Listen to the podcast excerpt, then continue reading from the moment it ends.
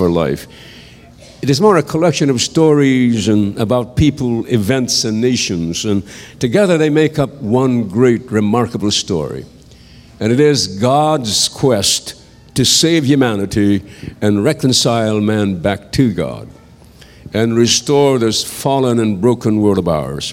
What is so fascinating about the Bible is that every time you open and read through the pages of this book, you, at least in my own personal experience, you find invariably yourself in it.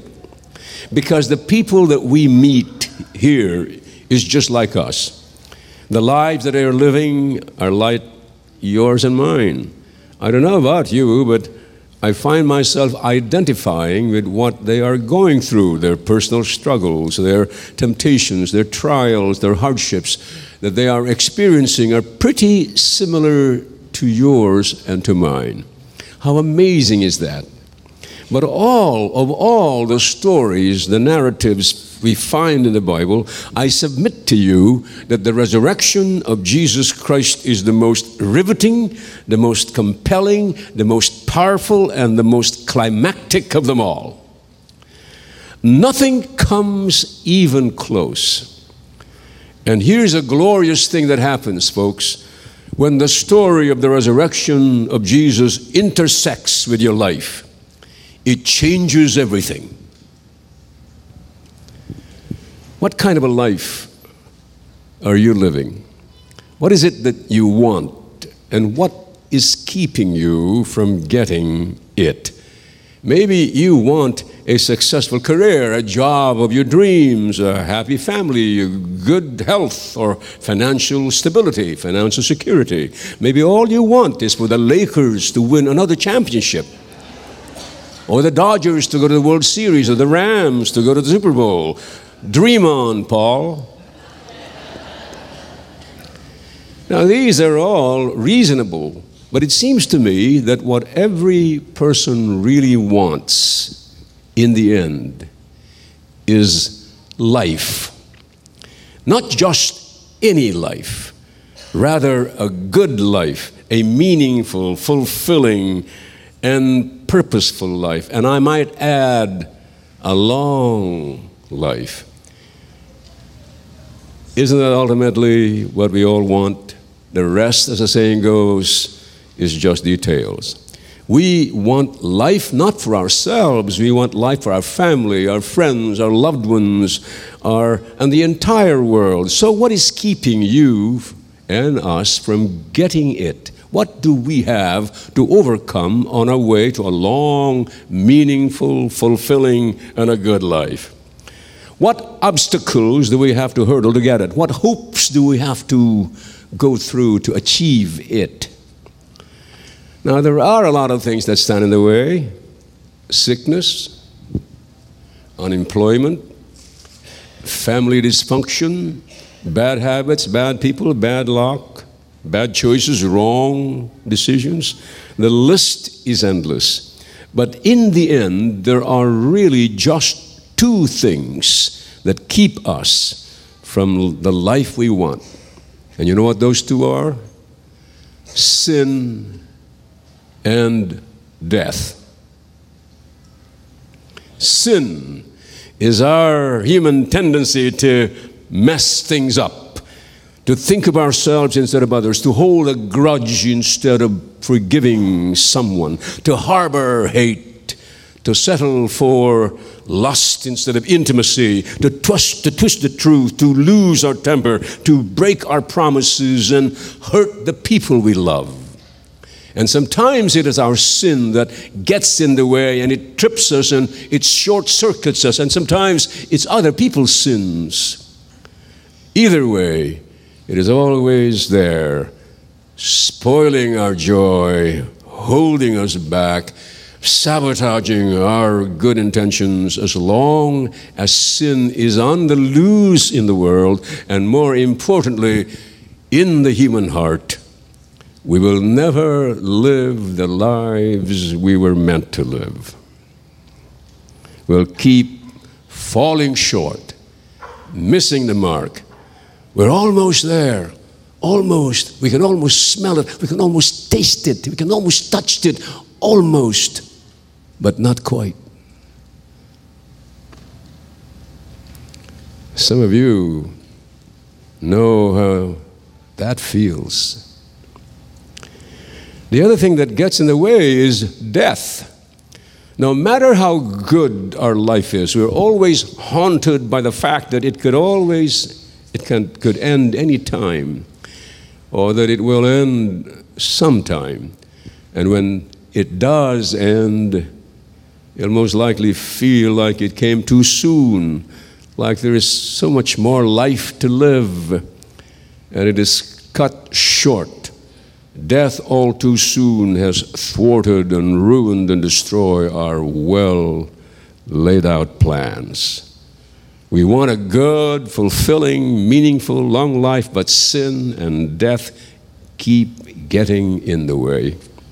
And no matter what we do, we're never going to beat sin and death. No matter how many self help books we read, or motivational seminars we attend, or feel good sermons we hear from your favorite tele- television personality, no matter how many promises we make to ourselves and others, sin continues to wreak havoc on our careers, our relationships, and our good times. And no matter how many peace treaties are signed, and peace conferences and economic summits held, no matter how many relief efforts that we are launching, we still cannot fix what is wrong with the world.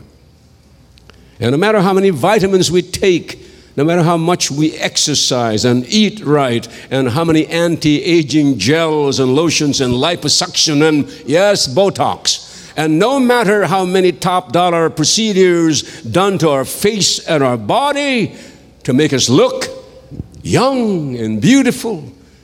No matter how many advances and discoveries in medicine and science and technology, we just cannot beat death.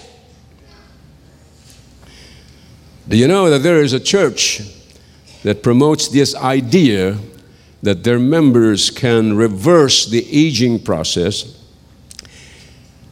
They're in for the greatest shock and disappointment and surprise of their lives because the Bible says in Hebrews, it is appointed unto man once to die.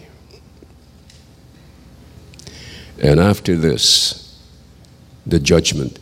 Every human being since Adam and Eve has lived his or her own version of that same storyline. And that is not to say that ours is never good, but they are never as good or as long as we would like them to be. Sooner or later, life as we know it will come to a screeching end. And so, with that in mind, allow me to tell you a narrative, a true account that is familiar to most if not to all of us today.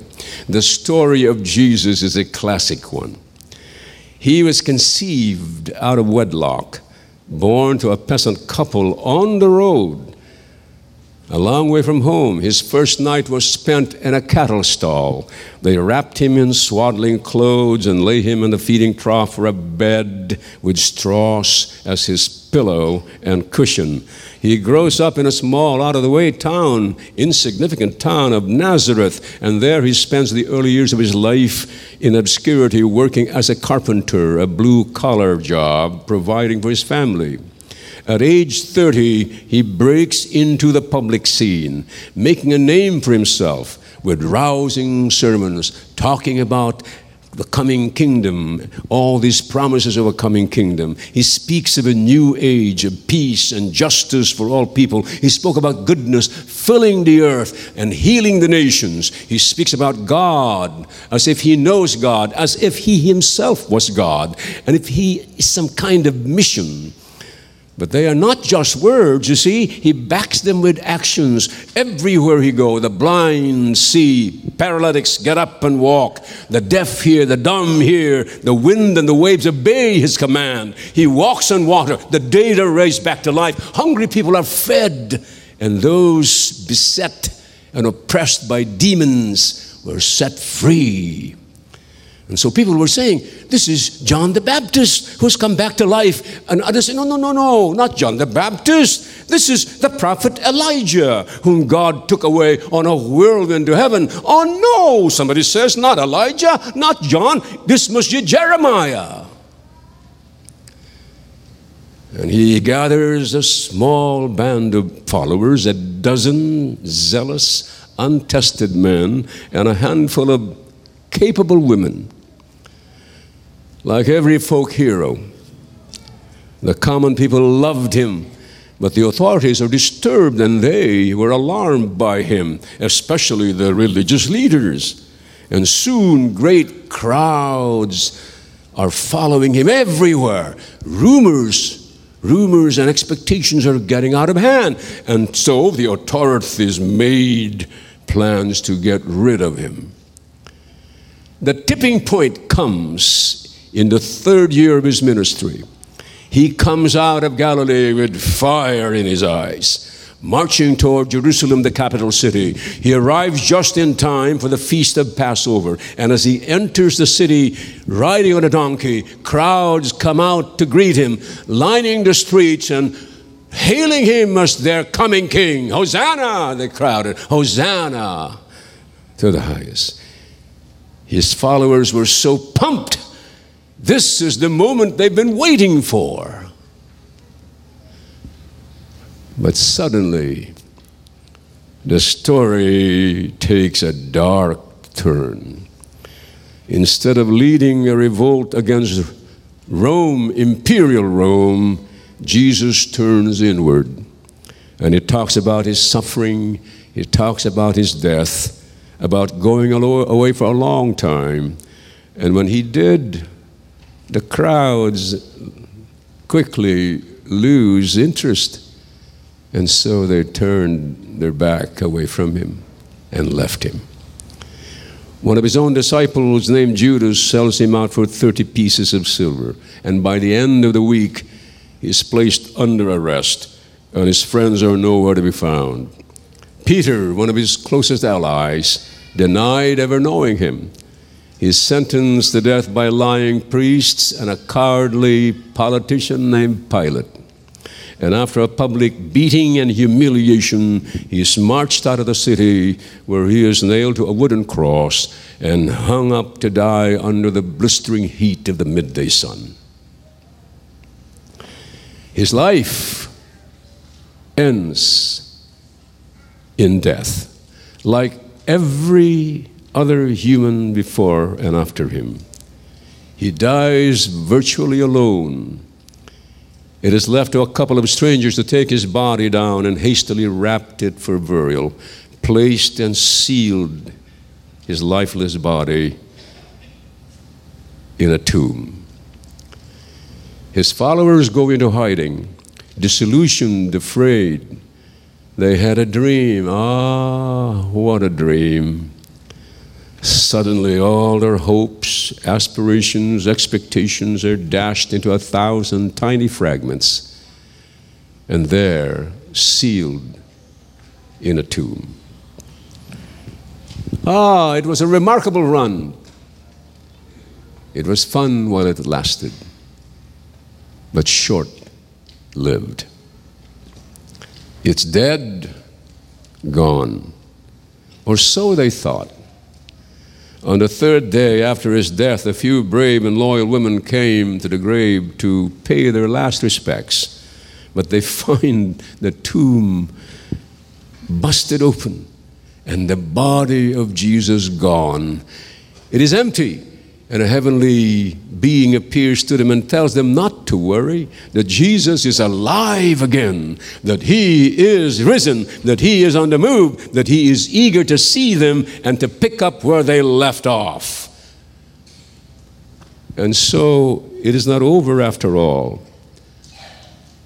And over 2,000 years later, the story of his life, his birth, suffering, death, and resurrection is still being told, retold, told and retold again and again and again by millions of his followers throughout history.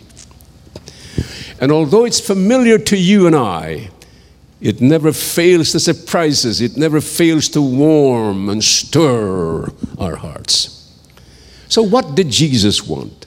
Why did he come to dwell among us? Why, why, why was that? We could answer that question in many ways. We could say, well, he wanted to make God known to us. He wanted to restore the nation of Israel. He wanted to inaugurate the kingdom of God. But what really did Jesus want?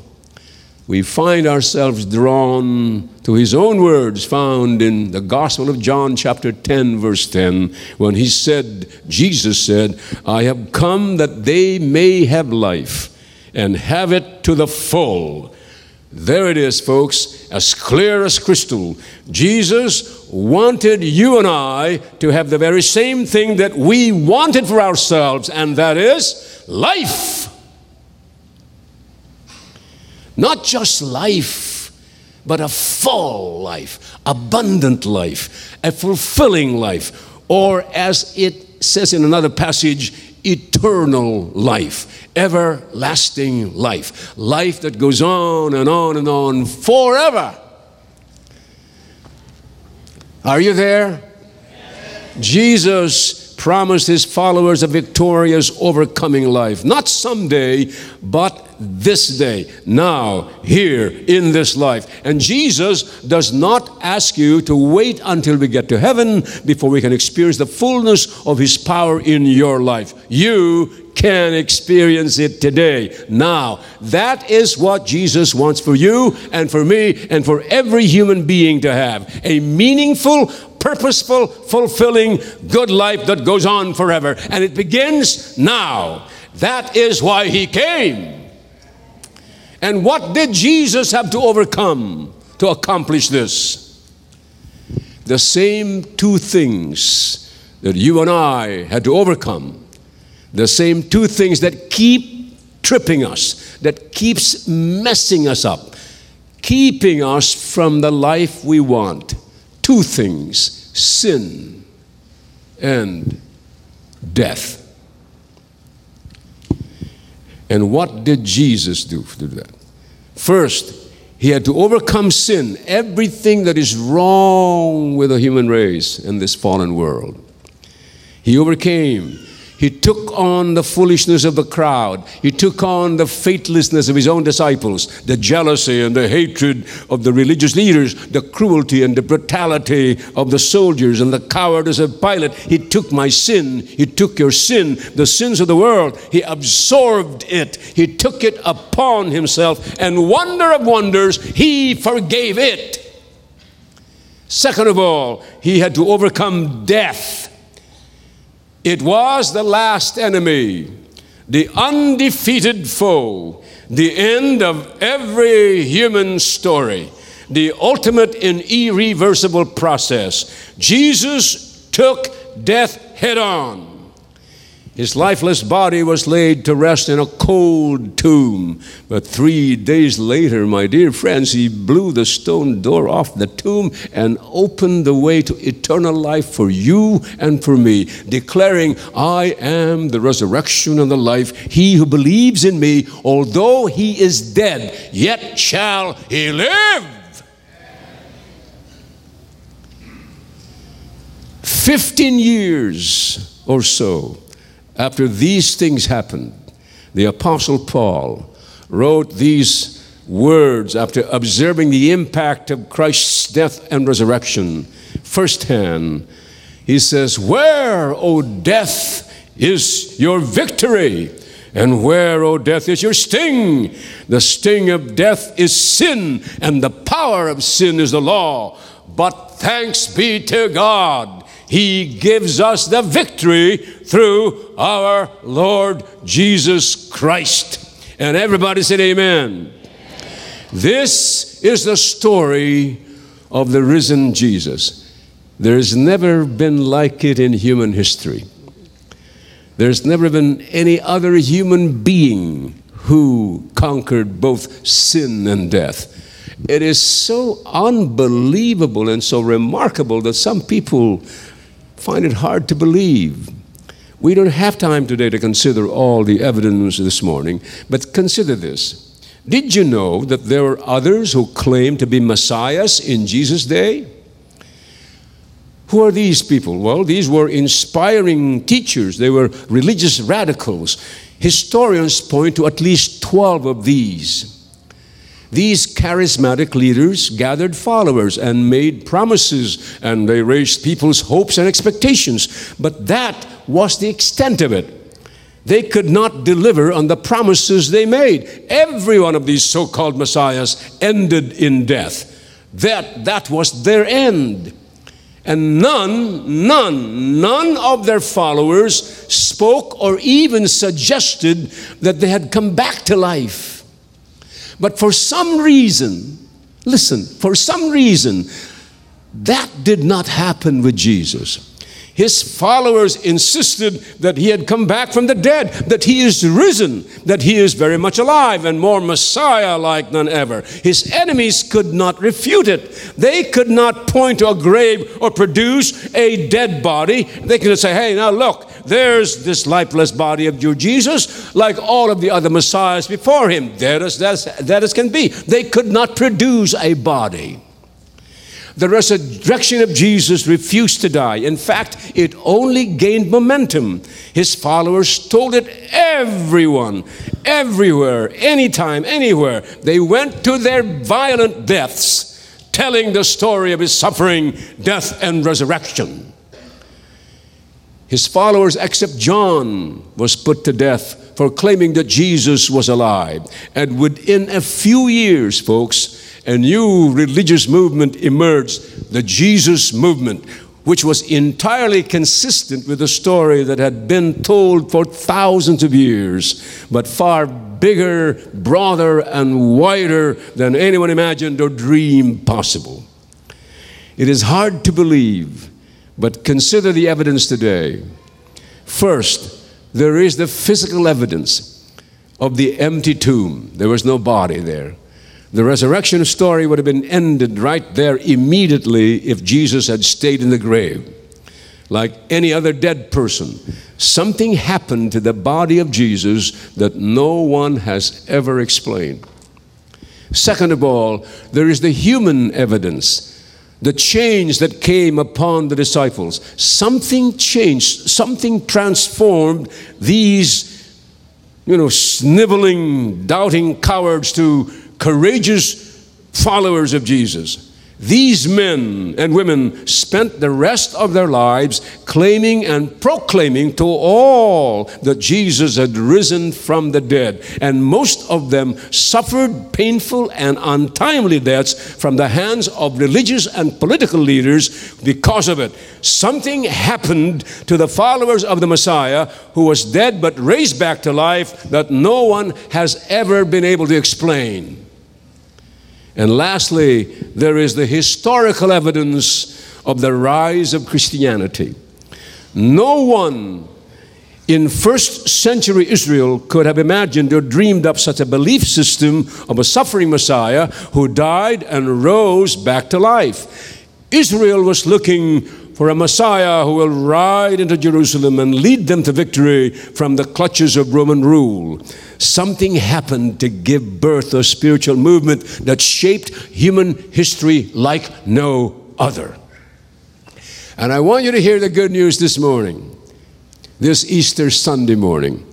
If Jesus conquered sin and death, and he certainly did, he can conquer whatever is getting in the way of the life that you want and were meant to live. This and that is the power of the resurrection. I came to give you life, he says, and life more abundantly. That was his mission. And because he came, he suffered, died, rose again from the grave. He can say, I am the resurrection and the life. He who believes in me, although he were dead, yet shall he live. And because I live, you, you, you, you, all of you shall also live. And listen, if Jesus is greater than our sin, and he certainly is, then he is greater than anything that would keep us from living the life he came to give you by his death and resurrection.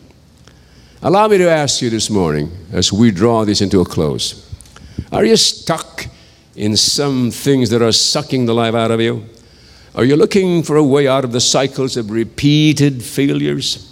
What is, what is that something that keeps getting in the way and ruining your good times and sabotaging your relationships? And no matter how many times you try, many ways you try to deal with, keeps rearing its ugly head and wreaking havoc on your life. There's a book that is written just out by Ernie Johnson Jr. It's entitled Unscripted. Ernie Johnson Jr. is a very popular sports broadcaster, one of the most recognizable voices in sports broadcasting. He is the host of Inside NBA with Shaquille O'Neal, Kenny Smith, and Charles Barkley. You probably have watched their show. It is an autobiography about lessons that Ernie Johnson has learned about those unscripted moments you never anticipated from happening.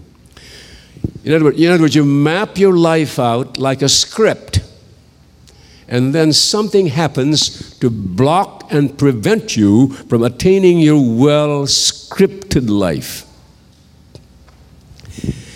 Many of you knew that our family went to, on a cruise to the Bahamas last week, spring vacation for the kids, and also Ken and Len's 49th wedding anniversary gift to us. So we embarked on, on Port Canaveral in Florida.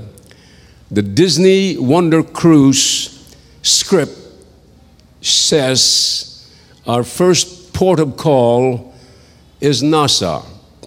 Then on to Castaway Cay, the island that Disney built.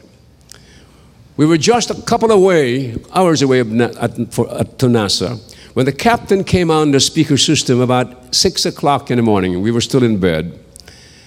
And he says to announce to, uh, to us that our ship is participating in a search and rescue operation for a man who had gone overboard from another cruise liner, Carnival, en route to Nassau. International maritime law states that it is mandatory for all ships, cruise ships, freighters, cruise lines, you know, ocean liners in the area to join the search and the rescue. There were seven ships, three cruise liners and about two ocean liners, freighters, and also a Coast Guard as well as a helicopter from the U.S. Coast Guard, covering the area where the man supposedly had gone overboard. We circled that area for seven and a half hours.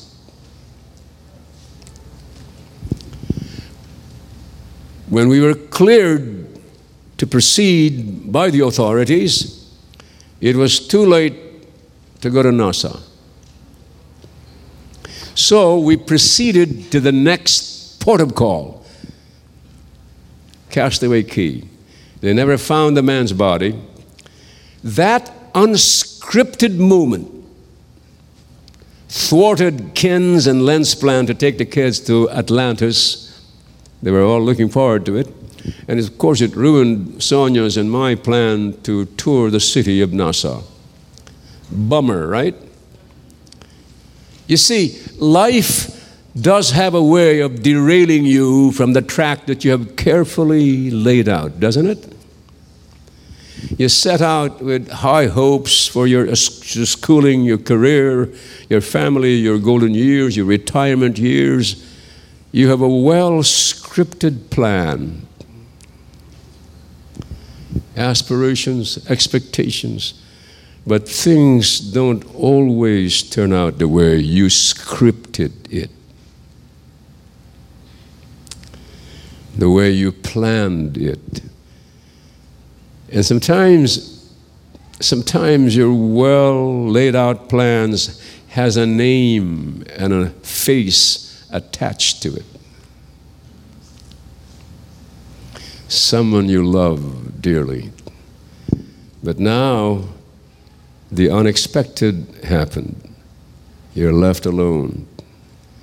And your dreams have all gone down, gurgling down the drain.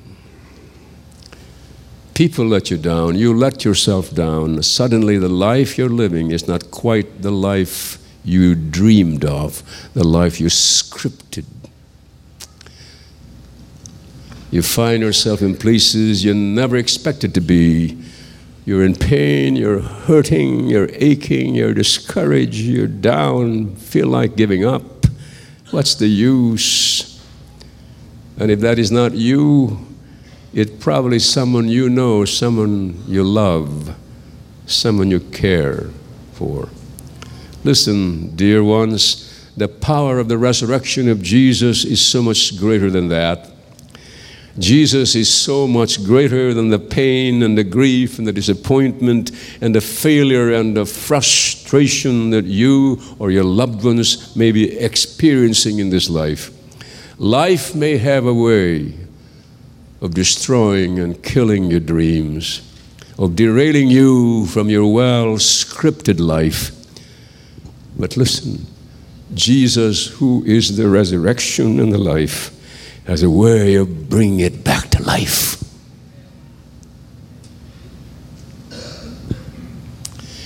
And the life that Jesus offers was meant to be rich and full and satisfying and eternal. I don't know specifically what is keeping you from the life you're meant to live. But whatever it is, I can assure you that Jesus is greater. Now, don't just take my word for it. Listen once again to his declaration I am come that they might have life and have it to the full. And as the King James Version put it, that they might have life more abundantly. If you would like to live a better life than what you are presently experiencing, there's a way out. It is found by coming to Jesus and giving it all to Him. Is there some habits, some hurts, some hang ups, some sin? I invite you to give it all to Jesus. You can walk out of this resurrection service this morning and you can begin turning over a new leaf with your life. And if you're a believer in Christ, but you're still not satisfied with the life that you are living, I invite you to come to the risen Christ as well because his resurrection changes everything. Max Lucado gives at least two practical results of the resurrection of Jesus. It is this number one, my failures are not fatal, they're not deadly, they're not catastrophic, they're not devastating. My death is not final, they're not irrevocable, they're not absolute, they're not conclusive. Both the cross and the empty tomb speak to us today. The cross tells us that Christ paid the debt that we owe our guilt, our sin, our shame, hate, pride, fear. He paid it all. The empty tomb tells that Jesus really is He who He claimed to be the resurrection and the life. And because He is, there is help for us today and hope for tomorrow. Believe it, live it, share it. Because He lives, we too shall live.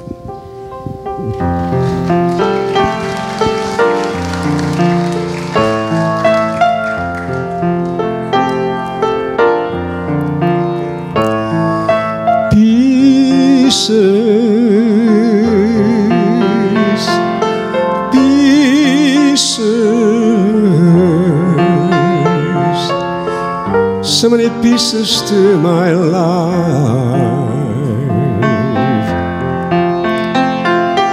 Scattered all around, and some of them are gone. And I know that I can't ever put them back together again.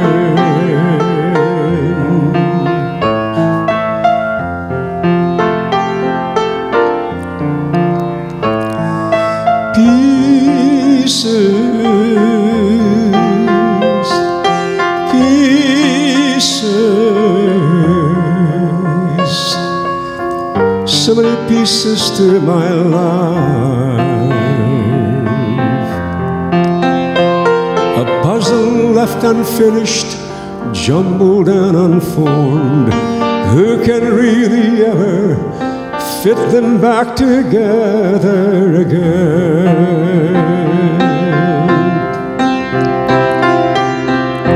In a vision like a daydream that filters through my mind, I saw Jesus coming closer, holding all my hopes combined. He spoke with great compassion as he held one hand on me, and in his other hand what I could never see. He said, Pieces,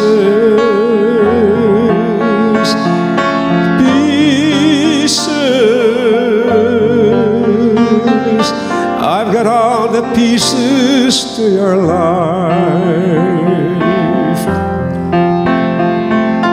Thousand tiny fragments of every single day. I can put them all together, and there'll never be another one who can. He said, Pieces, pieces. I've got all the pieces to your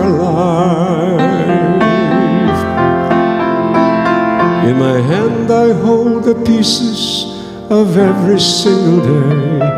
I can put them all together so they'll never fall away.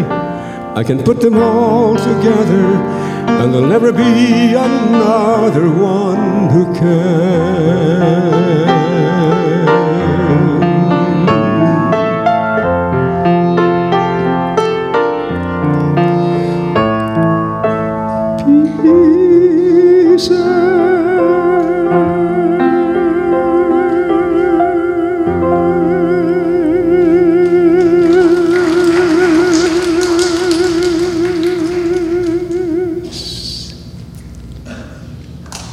Life, is your life like what the song described?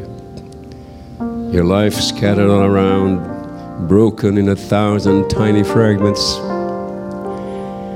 You're like a like a puzzle, jumbled and unformed. Numberless